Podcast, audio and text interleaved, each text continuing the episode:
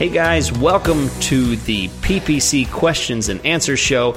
This is a show with two guys that listen to our listeners, and we answer the listener's question after they've listened to our main show, the Paid Search Podcast. Jason is my co host. Jason, does that make sense? Do you understand what I just said? I can follow. Yep, I understand. Good. Yep. Well, then, if Jason understands, then I know that our super smart listeners definitely understand. So, today's question comes from AJ from San Diego. I've been to San Diego. AJ, you live in a beautiful area, um, the land of fruit and nuts, as they say. So, AJ's question is about the age of an account. Okay, an account being your AdWords account. So, Jason, uh, AJ has a, a, very thorough question, and we appreciate all the detail, but I'm just going to summarize it for time's sake. Basically, AJ wants to know his agency will take an account that's been around for 10 years, maybe longer, and they'll have access to it, use the information in there to create a new account under their own authority and manage this account and leave the old one paused.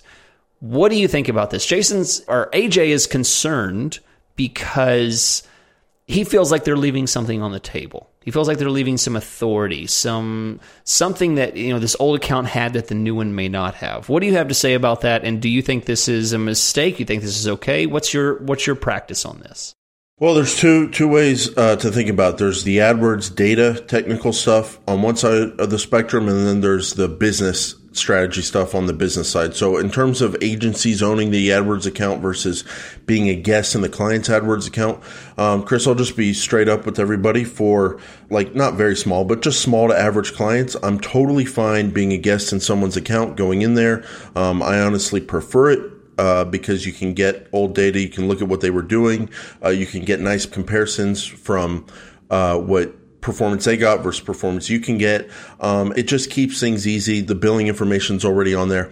But business wise, if you're working on very, very large accounts and the strategies you're using, you don't want to give away and, and be at the mercy of clients who will shop around and that kind of stuff and abuse that authority, it kind of makes sense to own the account yourself, depending on how valuable it the overall account is. So for small accounts, it doesn't really matter to me business wise. For very, very large accounts where I know what I'm doing is very unique and very valuable, I kind of want to own those accounts, but I don't run into that situation hardly at all, Chris. So for the most part, business wise, I'm going in there to a client's account and being a guest.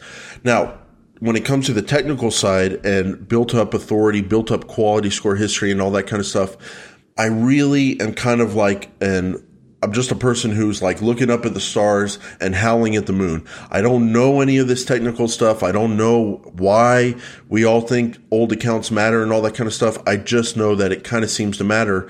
And I like getting into an account that's already been running and has no issues with the ramp up period, as I've talked about before. So, Chris, in terms of performance and authority, I do like going into those old accounts when it's not a business problem and when I'm happy to have the client own the account. I don't really know why though, Chris. So do you have any thoughts on old accounts and like is there technical stuff built up and is there an old quality score? Yeah, AJ, I'm going to just say you are absolutely leaving something on the table by creating a new account with something that's 10 plus years old. I'm not going to say what that is because just like Jason said, it's a black box. We don't know, but I can tell you from the from the information I've seen, I have had clients that are in one industry that have a new account, and then I have other clients that have a 10, 12 year old account, and I see cost per click differences 10 times cheaper. It's something magical about it that just works really well. And I would absolutely say, based on those, I don't know what's causing it. I'm not going to say for sure that there's an account quality score, but it sure seems like it. There, there's things like that. It just we just don't really know. But from the numbers I've seen, I can absolutely say that there's a difference, and there's certainly a reason why you would be leaving something on the table by not using an old account data.